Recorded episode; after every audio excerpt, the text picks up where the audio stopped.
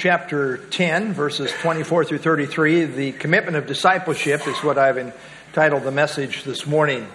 Matthew ten, twenty-four through thirty-three. Lord, we thank you for your word. Minister to our hearts now as we study together. I pray in Jesus' name. Amen. All right. The theme of Matthew is Christ the King. We are in chapters eight through ten, the authority of the King.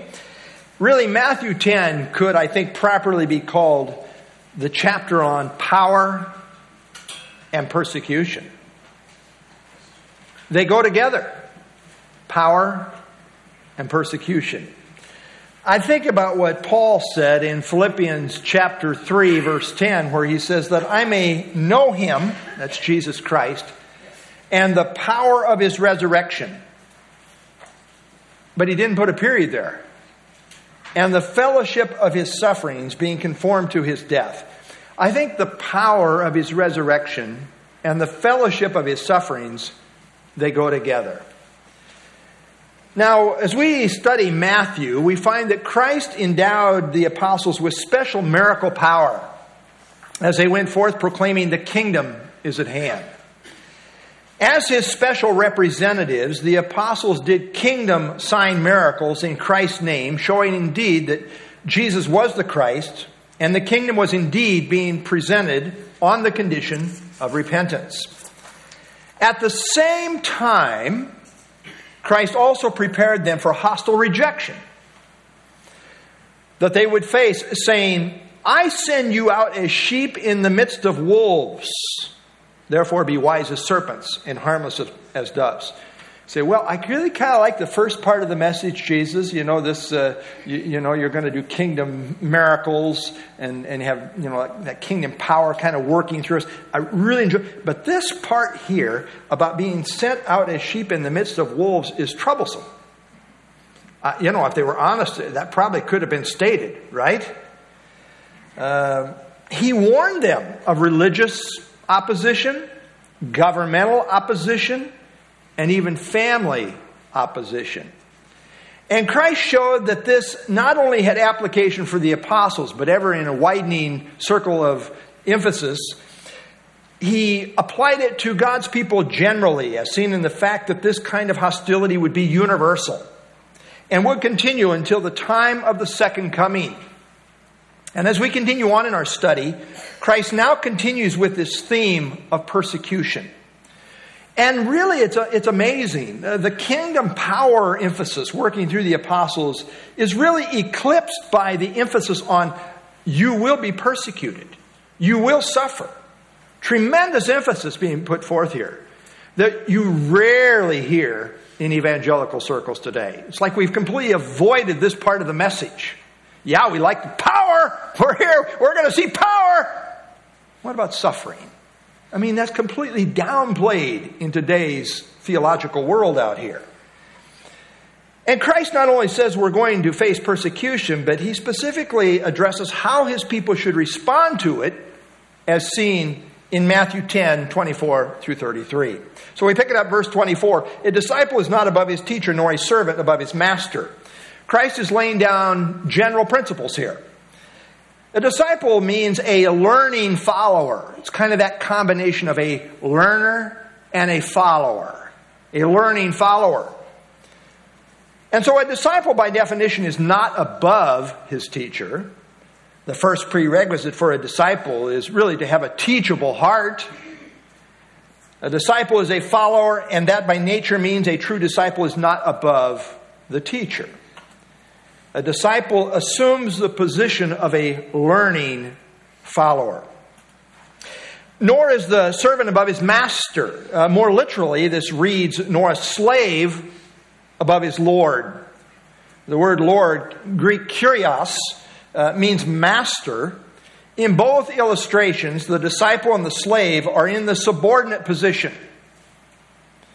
And then Christ makes this application. Here's where he's going with this. Verse twenty-five, it is enough for a disciple that he be like his teacher and a servant like his master. If they have called the master of the house Beelzebub, how much more will they call those of his household? The goal of the disciple is to become like his teacher, and likewise the slave may seek to emulate his master. But the disciple does not expect to rise above his teacher, and the slave does not expect to rise above his master. And the point being made in context is that we as Christ's disciples slash slaves, after all, he did buy us, he bought us with his precious blood, we as Christ's disciples slash slaves are never going to rise above him. We're not above Christ. And Christ therefore says, if they have called the master of the house Beelzebub, how much more will they call those of his household? Christ is the master of the house, that is the household of faith. And if they have called him Beelzebub, how much more should we expect that likewise they're going to mistreat us? We are not above it, my friends. We're not above what they did to Jesus Christ. Christ is telling us that if they mistreated him like this, we too, as his disciples, slaves, should likewise expect it to be similarly mistreated. We're not above our Lord. We're not above how they treated him. And yet I think sometimes we expect, and sometimes people get the idea, you just become a Christian and it's health, wealth, and prosperity now until the kingdom, and then it's even better. Well, it is good in the sense of our relationship with God, but in terms of the way of the cross, it's the way of persecution. You know, if we really preach this message hard, we might not have as many followers, but we might have more genuine ones. We saw back in chapter nine, verse thirty-four, the Pharisees said that Christ cast out demons by the ruler of demons, which would be Satan. In twelve twenty-four, the Pharisees again said that Christ cast out demons, quote, by Beelzebub, the ruler of demons. So it's very clear who they uh, were calling Beelzebub. It's really Satan. Now here in ten twenty-five, Christ says that they have called him Beelzebub. Again, this title Beelzebub, or in the older manuscripts, uh, Beelzebul, uh, is slightly altered in form from the Old Testament Beelzebub, which was a deity of the Philistines, which literally means Lord of the Flies. This slightly altered form seems to have been done purposely and contemptuously, because Beelzebub literally means Lord of Dung. Whether Lord of the Flies or Lord of Dung, it is clear that the Jews used this as a pejorative term in reference to Satan. It was a title for Satan. That's how they used it. So in effect, these teachers, these learned teachers of Israel, were really calling Jesus Satan. That's how he has power over demons. He is Satan, the ruler of demons. He's ruling them. That's how he can command them. It is hard to imagine a more offensive thing to do than to call the holy Messiah the God of dung. What Christ is saying is that we should not think that we're above it. I've been insulted a few times, but they're not calling me the Lord of Dung yet. I mean, it hasn't happened. Has that happened to you? Very vile, very blasphemous. What Christ is saying is that we should not think that we're above it. We should expect that those hostile to Christ will also label us in extremely offensive ways. This should not come as a surprise to us. After all, they called Jesus Beelzebub, meaning Lord of the Flies, or, or Lord of Dung, as an insulting term for Satan. So how should we respond? Well, Jesus says, verse twenty-six, therefore do not fear them. You know, it gets, when people start calling you these kind of names, it gets a little scary, right? People like that are crazy. They're scary crazy. And they are. I mean, the world is full of crazy people, if you ask me at this point. That's just my opinion. But, uh, of course, they need the Lord, and we pray for these people. Apart from the grace of God, I'm crazy too, right? Yeah, that's true. But he says, do not fear them. And here's why. For there is nothing covered that will not be revealed, and hidden that will not be known. Now, repeatedly, three times in this context, verse twenty-six, twenty-eight, and thirty-one, Jesus says, do not fear. He's telling us persecution is coming, but do not fear, do not fear, do not fear. How should we respond? Not with fear. Now, when we face this level of intense hostility, being called the devil, which is what the world does, they call evil good and, and good evil, uh, Isaiah five twenty. But when we face this level of intense hostility, the most natural reaction is to be afraid. But Christ tells us to not fear and tells us the basis for conquering fear. And what Christ is telling us is that one day all will be exposed. The good, the bad, and the ugly. It's all going to come out. On that day, when it all comes out, God's people will be completely vindicated before all. You really don't have to worry about vindicating yourself. God will do that. He's, a, he's, he's good at vindicating people. How God's people were, were mistreated will be seen for what it was. And all will be made to recognize the truth and will be judged accordingly. It says in Romans chapter two, verse sixteen, in the day when God will judge the secrets of men by Jesus Christ according to my gospel. God's going to unveil it all. The ultimate reality on everyone's going to come out. He's going to judge the secrets of men. The secrets are no longer going to be secret. It's going to be open. So we don't have to let fear paralyze us because God knows all and will set the record straight one day. That's a comforting reality if you're serving God. And it's really an emboldening reality that should cause us to take courage. God has the final say on everything and on everyone. Take courage. In the end, it doesn't really matter what people say, no matter how hurtful they may say it. What matters is what God says. His alone is the final voice of authority, and He will set it all straight in due time.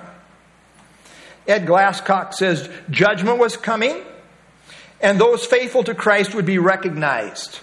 The truth would be known, and they would be justified before all those who had slandered and persecuted them. That's the spirit of this. You know, Christ said to the church at Philadelphia, in the book of Revelation, verse three, uh, chapter three, verse nine, indeed, I will make those of the synagogue of Satan. this, is a, this is a meeting of Satan's people uh, who say they are Jews. They claim they're the covenant people of God and are not, but lie. And the devil's people tend to lie. Indeed, he says, I will make them come and worship before your feet and to know that I have loved you. Oh, you see what God's going to do here? I'm going to take those liars who belong to Satan, and they're going to come and they're going to be bowing down. I mean, worship, of course, is for God alone. But here he's bringing in uh, them before uh, the feet of these believers to, to make them know, hey, these are the ones I love. Christ further elaborates on the kind of boldness he is calling his people to, as seen in verse twenty-seven. And it really is boldness to testify. Verse twenty-seven, whatever I tell you in the dark, speak in the light. That'll get you in trouble, by the way. That's the context here.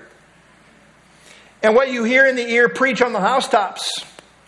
Jesus is saying, what I told you in private, now I want you to speak openly. What they heard in private was now to be preached from the, the flat housetops. Make it known. The idea is that fear is not to paralyze them from openly proclaiming Christ and what he had personally taught them.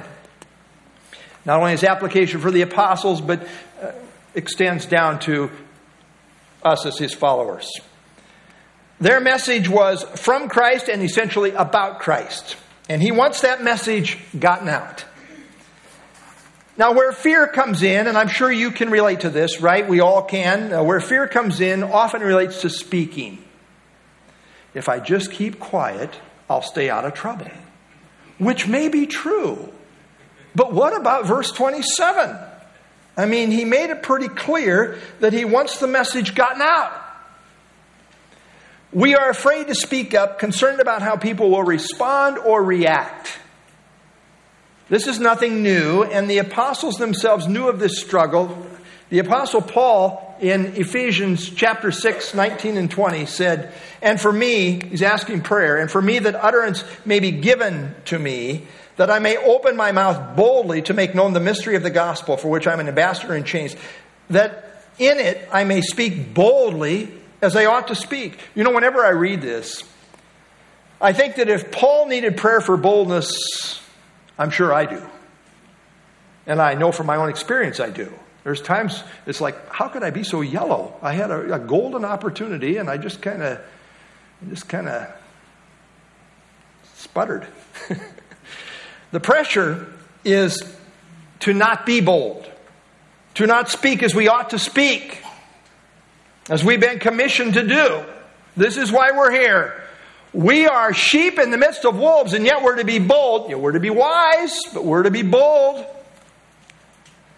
As we study the whole context here, there is a balance that requires wisdom and discernment for when to speak and when not to speak. Notice all in the same chapter these emphases. Don't cast your pearls before swine. There's a time when you don't cast them, right? Yep, that's true. Verse sixteen, be wise as serpents, harmless as doves. So, so use your head. Verse twenty-three, when they persecute you, flee. Uh, in this, uh, when they persecute you in this city, flee. The, the sense is you are being a testimony, and therefore that's why they're persecuting you, and it's time to get out of here. It's not like you were being persecuted for being silent. And now verse twenty-seven, preach on the housetops. Get the message out there. Yeah, use your head. There's a time to run, time to flee, but get the message out there. Overall, the expectation is that Christ's people will stand for and speak the truth. And this will get them in trouble with the world. Expect it. It got Jesus in trouble, and by the way, we are not above him. Hugh Latimer was one of the Reformation preachers. And one day he found himself called to preach in the presence of King Henry the Eighth. That, that's, uh, you know, that might be considered an honor, or that might be like, oh my goodness, what am I doing here? Well, he said to himself on that occasion, Latimer, Latimer, remember the king is here. Be careful what you say. And then he reflected a moment, and he said to himself again, Latimer, Latimer, remember that the King of Kings is here. Be careful what you do not say. And for this kind of faithful preaching, Latimer was later burned at the stake in fifteen fifty-five under the Catholic Queen Mary. Well, for faithful preaching, we may well be killed. Jesus was, and we're not above it. And so Jesus says, verse twenty-eight, and do not fear those who kill the body. And, and they do. Do not fear those who kill the body, but cannot kill the soul. But rather fear him who is able to destroy both soul and body in hell. Here we have the second do not fear in our study. In the face of persecution, Christ calls on us to maintain an eternal perspective. People may indeed kill the body. Many of God's, more people are being killed uh, you know, every year now than ever in the history of the church age, actually, as far as the numbers, raw numbers. People may indeed kill the body, but they cannot kill the soul. For the believer, death is a release from this world of strife to the experience of glory, as Paul said in Second Corinthians five eight, absent from the body, present with the Lord. Instead of fearing those who can merely kill the body, Christ says that we should rather fear him who is able to destroy both soul and body in hell. Now, it has often been said that we should fear God and fear nothing else. Pretty good motto to live by. Proverbs chapter one, verse seven says, the fear of the Lord is the beginning of knowledge. Proverbs nine ten, the fear of the Lord is the beginning of wisdom. To fear God means to reverence him. It means to hold him in awe. Such a reverence for God is often closely linked with saving faith. We see in Psalm chapter two, eleven and twelve, serve the Lord with fear, rejoice with trembling, kiss the Son, embrace him, lest he be angry and you perish in the way when his wrath is kindled but a little. Blessed are all those who put their trust in him. It's a, it's a trust that is born out of, a, of an awe for who, who he is. Hebrews twelve twenty-eight, therefore, since we are receiving a kingdom which cannot be shaken, let us have grace by which we may serve God acceptably with reverence and godly fear. Romans three eighteen says, the people in their wickedness come to a place where they have no fear of God. And that is indeed a very scary place to be. Psalm fifty-five nineteen, God will hear and afflict them, even he who abides from of old, Selah. Why? What, what's the problem? Because they do not change. There's no repentance. They do not change. Therefore, they do not fear God. They're on a course where, hey, we don't care what God says. No thought for God. No fear of God. God's going to afflict them. Proverbs one, twenty-nine, thirty, because they hated knowledge and did not choose the fear of the Lord. It was a definite choice made here. But they did not choose the fear of the Lord. Human responsibility. They would have none of my counsel and despise my every rebuke. And the reason Jesus gives as to why we should fear God is because he is able to destroy both soul and body in hell. After the body is dead, there is nothing more than people can do. Uh, they might foolishly try. John Wycliffe was so hated by the Roman Catholic hierarchy that forty-three years after his death, they dug up his body, burned his remains, and threw the ashes into the river. But you know what? It never affected John. It never affected his soul, which was safely tucked away in God's hands for all eternity. The soul of a person refers to the immaterial part of a person that refers to conscious life. People can only kill the body, but in effect, God can kill both the soul and the body in hell. To destroy means to bring to ruin. You see, hell is not a place of annihilation, but a place of eternal ruination. It's a place of everlasting destruction where uh, things eternally degenerate. They never get any better. Everything's always breaking down and getting worse somehow for all eternity. When a person dies, their soul leaves their body. That's what happens. This is the definition of death. It means separation. James two twenty-six, as the body without the spirit is dead. There you go. There, there's the definition of death. But the soul lives on. The soul of the believer goes to be with Jesus, awaiting the resurrection, when the soul will be reunited with the body in glorified form. The soul of the unbeliever at the moment of death goes to a holding place of torment called Hades. But there's also going to be a resurrection of the lost, when their soul will also be reunited with their body, only to appear before the great white throne judgment of God. And from there, whoever is not found written in the book of life, every day, everybody has their day in court. Not a good day for all these lost people. Anyone found not written in the book of life will be cast into the lake of fire. This is the final destiny of all the lost.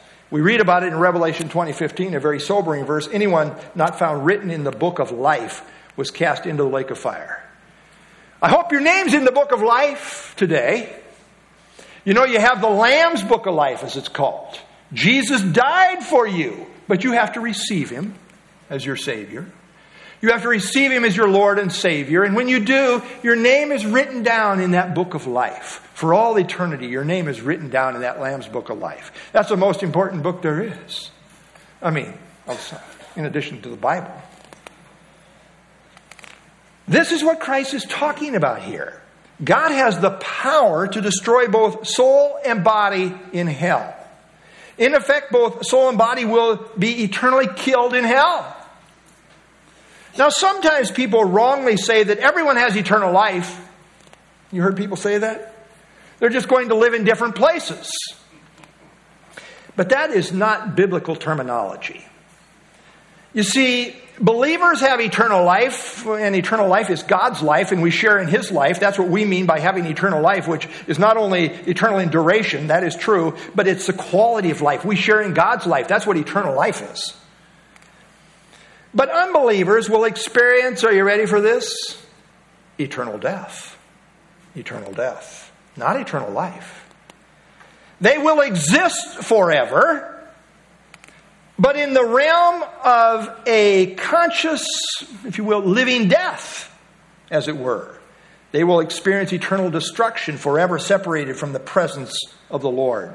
The word translated here as hell, in Matthew ten twenty-eight, is the Greek word Gehenna. Gehenna is the transliteration of the Hebrew Gehinnom, meaning the valley of Hinnom. It was a deep valley just south of Jerusalem where in the Old Testament child sacrifices took place. It became a huge dump where refuse burned all the time and the corpses of criminals were disposed of there. As such, it became a prophetic symbol of the place of eternal judgment. Very possibly, when Christ spoke of hell, he pointed out towards Gehenna, the dump. Said that's what it's going to be like, eternal fire. Eternal deterioration. Hell is Gehenna, which is spoken of as a place of eternal and unquenchable fire, a lake of fire and brimstone, an eternal fire, a furnace of fire, a place of outer darkness, and a place of eternal punishment. In summary, hell is a dark place of everlasting fire, indicating eternal suffering. Jesus spoke more about hell than any other New Testament writer, simply because he didn't want anyone to go there. The warning is strong.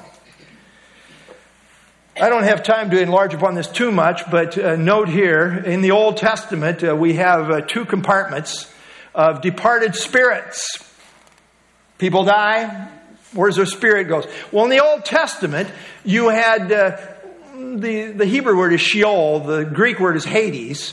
You have the saved compartment, the, the paradise section of Hades, and you have the torment section of Hades. And we see in Luke sixteen, there was a great gap that separated the two. Couldn't come from here to there, couldn't come from here to here, as Jesus said. I believe in his resurrection at that time, uh, he emptied out this compartment, took those Old Testament saints and, and uh, took them back to heaven. And now when we die in Christ, we go to heaven. Our soul goes to heaven. People, when they die today, still go to this torment section of Hades. It's a temporary holding place. It's not the final lake of fire.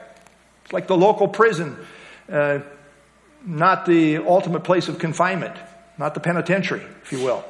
So uh, that's where they die, and they're, they're going to be there until the great white throne judgment. And then they'll have their day in court, and if their name's not found written in the book of life, and it won't be, or they wouldn't be here, then they're going to be cast into the lake of fire, the, the eternal home of the unsaved. That's Gehenna.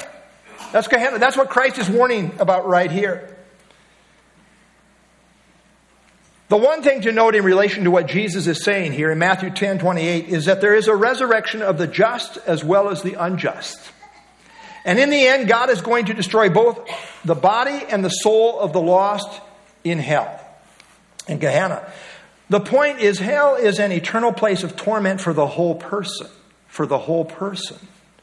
Both soul and body will suffer there for all eternity. God designed us to live in a body, and everyone is going to get their body back in resurrection form. The saved will have glorified bodies suited for glory for all eternity. The lost will have resurrected bodies suited for torment for all eternity. The saved will experience eternal life. The lost will experience eternal death.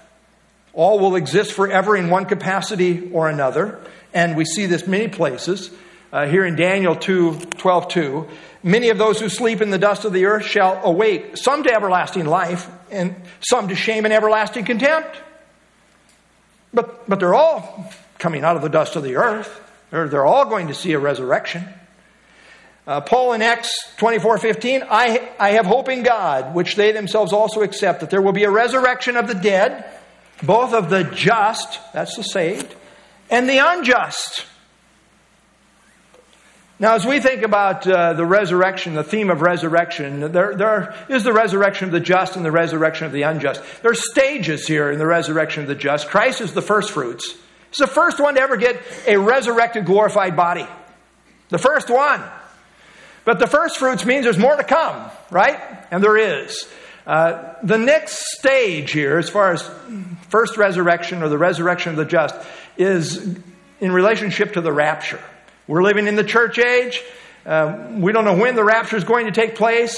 I mean, I'm really looking forward to this move over to the new facility, but I won't be disappointed if the rapture happens before we get there. Will you? No, I don't think you will be. Uh, those in Christ who have died are going to receive their glorified bodies at his coming. And then he comes back to the earth. The Old Testament saints are going to be resurrected at that point. That's the resurrection of the just, what is also called first resurrection. Then there's a gap. We find in the book of Revelation that the resurrection of the unjust does not take place until after the millennial reign of Jesus Christ. Then they will be resurrected only to stand before the great white throne judgment and be judged by God. So this is an overview. Jesus says to his people not to fear, because in the end, all will be revealed. There will be a vindication of his people. And not to fear, because people can only kill the body, in contrast to God, who can destroy both soul and body in hell. The great issue is to be right with God. That is really what matters in the end. Someone has well said, the fear of God is the fear that cancels fear. I love this about John Knox. When the Scottish reformer John Knox was lowered to his grave, it was declared, "Here lies one who feared God so much that he never feared the face of man." Yeah, that's what, that's what Jesus Christ is talking about here. Martin Luther, in his famous song, "A Mighty Fortress Is Our God," wrote, "Let goods and kindred go, this mortal life also. The body they may kill, God's truth abideth still. His kingdom is forever." And again, this harmonizes with the emphasis that Jesus is making right here in Matthew ten twenty-eight. Jesus continued, "Are not two sparrows sold for a copper coin, and not one of them falls to the ground apart from your Father's will?" You see, a sparrow was of relatively very little worth, two of them being sold for a simple copper coin. Yet Jesus said that not even one of them falls to the ground apart from God's sovereign will. God sovereignly superintends even the life of every sparrow. The emphasis here is on God's absolute sovereignty, even over little things, little details that seem rather insignificant and unimportant. Furthermore, Jesus says, verse thirty, "But the very hairs of your head are all numbered." Every little detail about us matters to God. Now, I don't have a lot of hairs on my head. On top, on top. But I challenge you to try to count the ones on the side. I bet you can't even do that.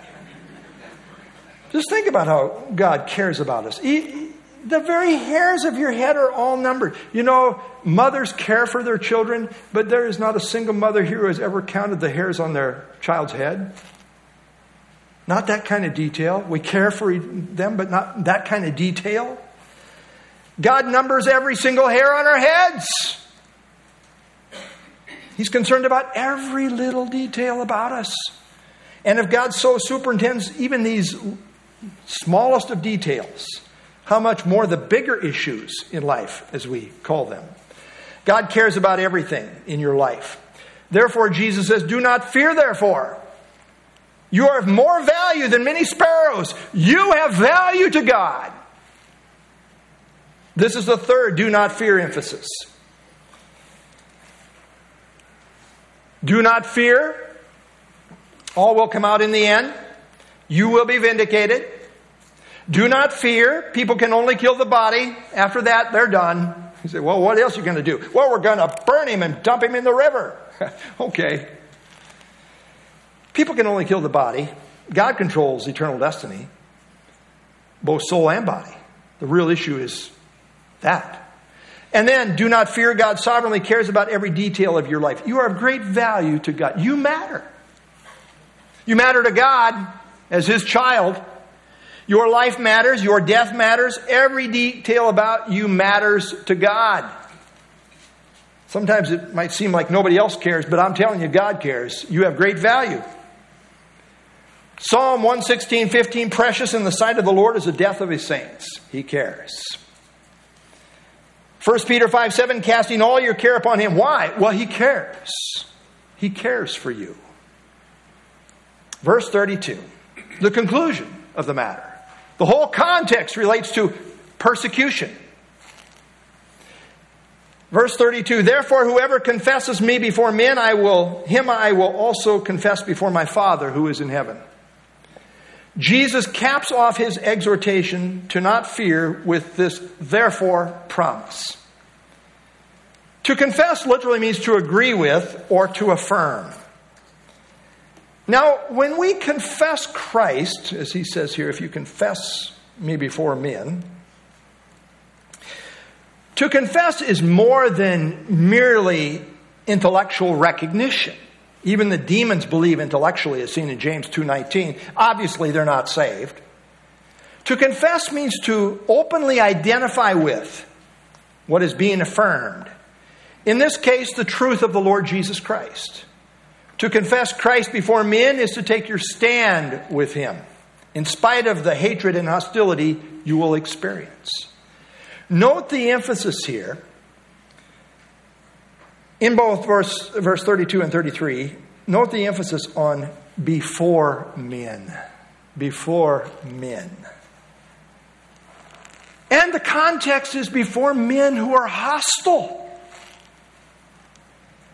We do not confess Christ simply by acknowledging that he is Lord and Savior, but by acknowledging and receiving him personally in truth as our Lord and Savior, that then demonstrates itself before men. Note that phrase, before men. This is why Paul in Romans ten nine and ten says, we not only confess with our mouth that Jesus is Lord, but also we believe in our heart. It must be real in the heart. Otherwise, it's just an empty profession. And if it's real in the heart, the expectation is that it will be on display before men. You know, so much for this secret Christianity. Well, I, I think he was a Christian. We never heard him talk about Jesus, but I'm pretty sure he was a Christian. I'm sure he, I'm sure he went to heaven. Never, never openly testified of Christ, but really? Jesus here, the promise relates to before men. Earlier in the sermon, Jesus made this point. Matthew seven twenty-one through twenty-three. Not everyone who says, they say it, not everyone who says, Lord, Lord, shall enter the, uh, not everyone who says to me, Lord, Lord, shall enter the kingdom of heaven, but he who does the will of my Father in heaven. Many will say, they're talkers, many will say to me, they're going to say it to Jesus in that day, Lord, Lord, look at my record, all I did. Have we not prophesied in your name? We are preachers. Cast out demons in your name. Done many wonders in your name. We had a signs and wonders ministry in your name. It was we were constantly talking about you. And I will declare to them, I never knew you. Depart from me, you who practice lawlessness. We're not saved by mere empty confession. There's such a thing as a bogus profession. It must be real in the heart, and if it's real in the heart, it will show in the life. When the Bible says, if we confess Christ, we are saved, it assumes a confession that is real from the heart, which is then seen in the life, in being willing to confess him before men.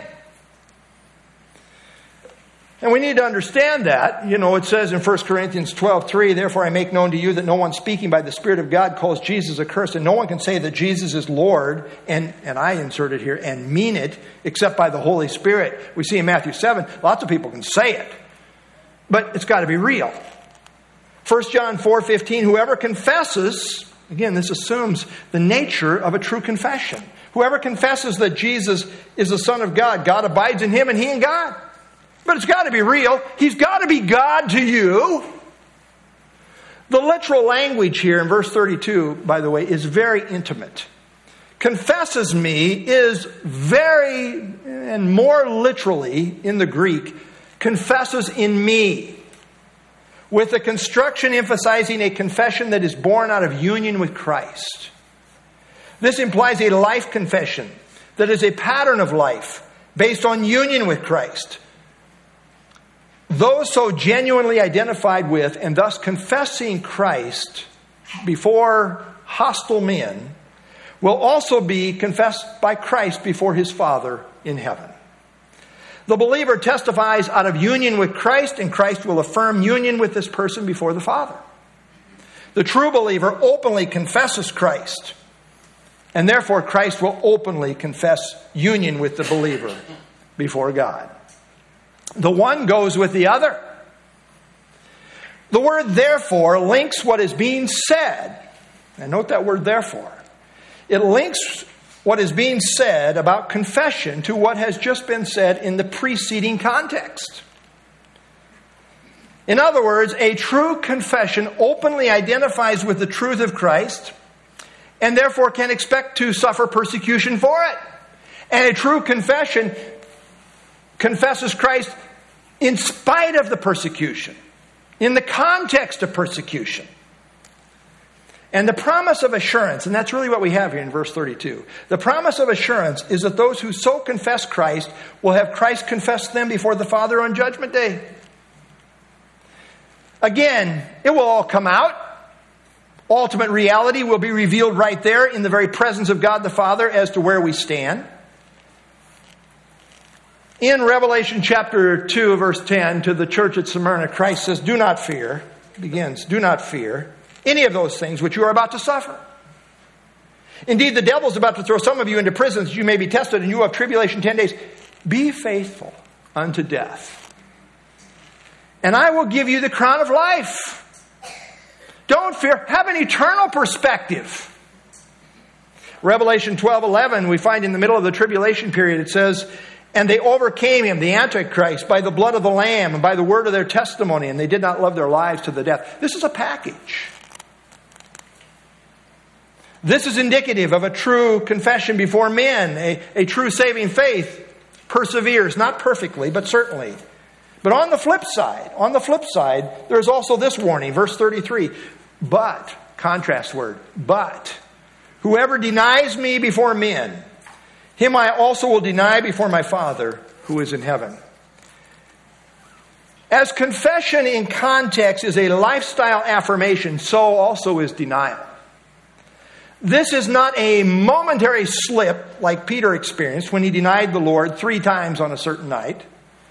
Yes, Peter messed up royally on that occasion, but that was not the rule, the overall pattern of Peter's life. It was the exception.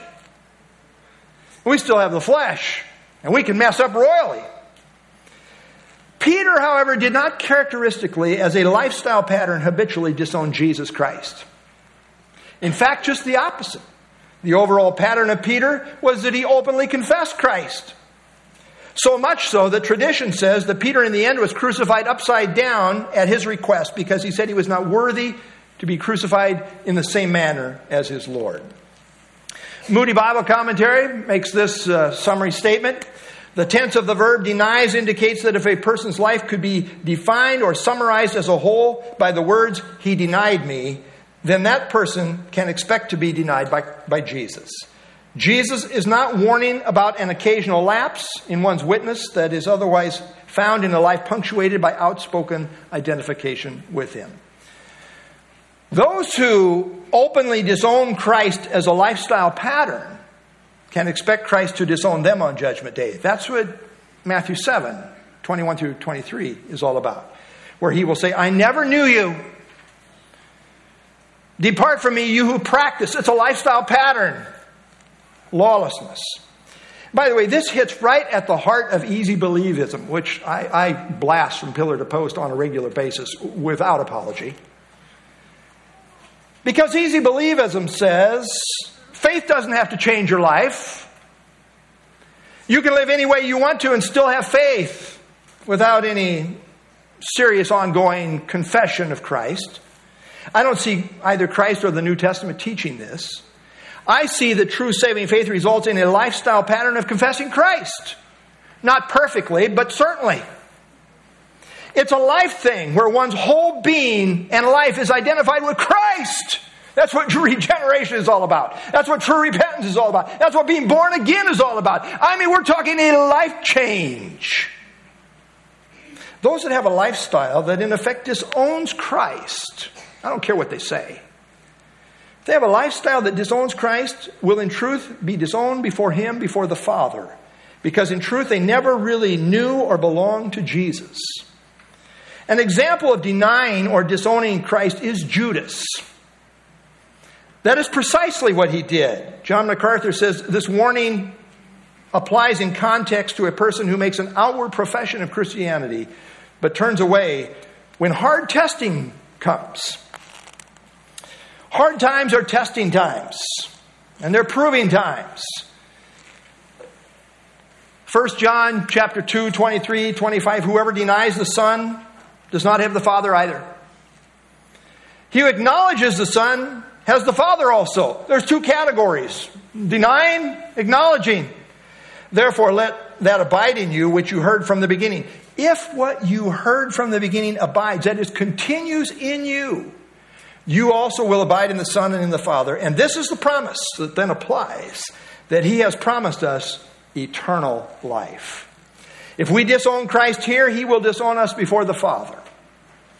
Expositor says we cannot reject Christ without being rejected ourselves.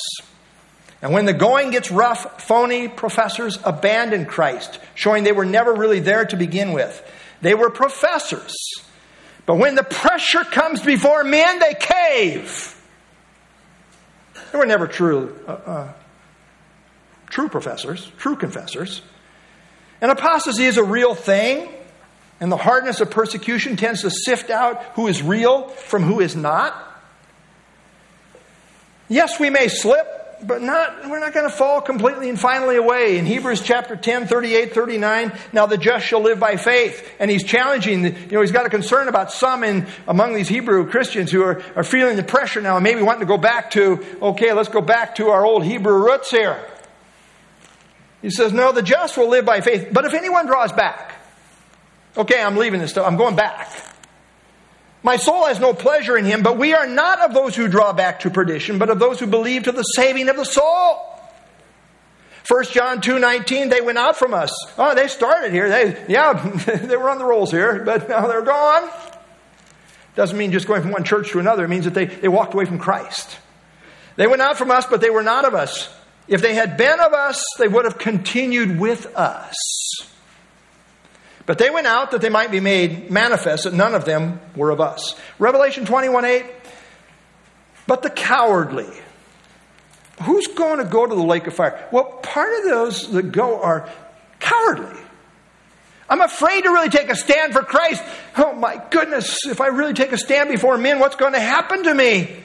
The cowardly, unbelieving, abominable, murderers, sexually immoral, sorcerers, idolaters, and all liars shall have their part in the lake which burns with fire and brimstone, which is the second death.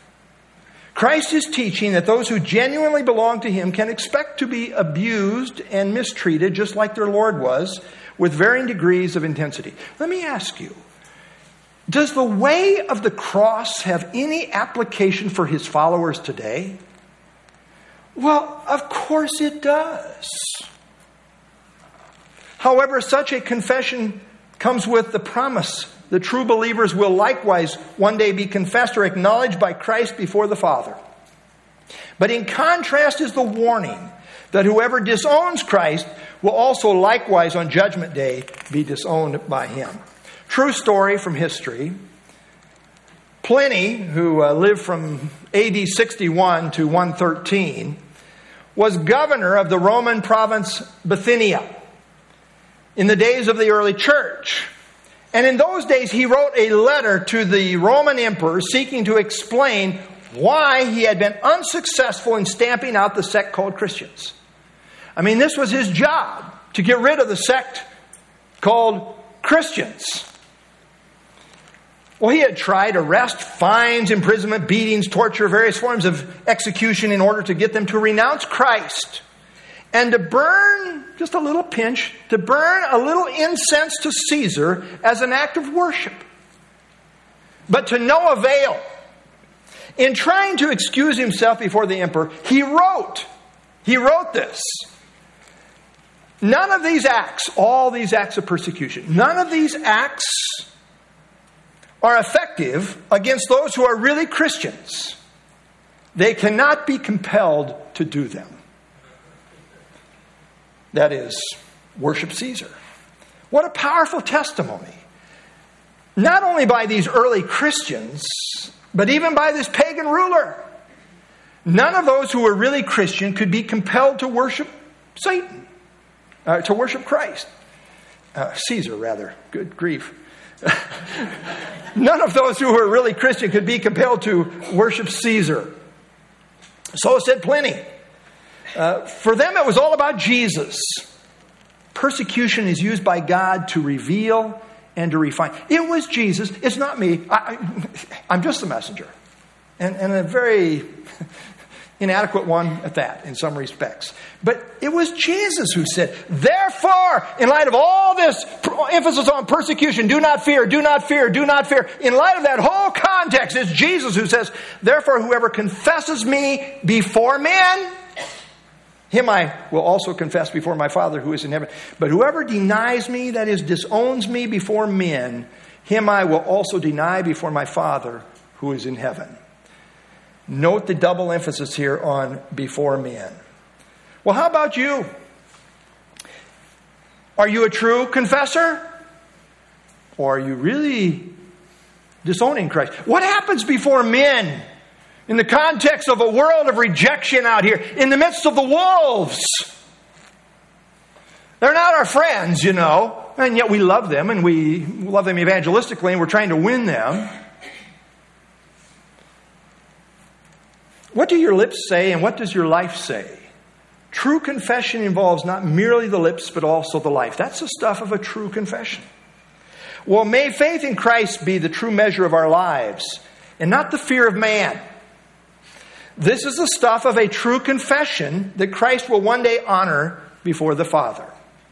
Be among the true confessors of Christ before men. Let's stand and have our closing song.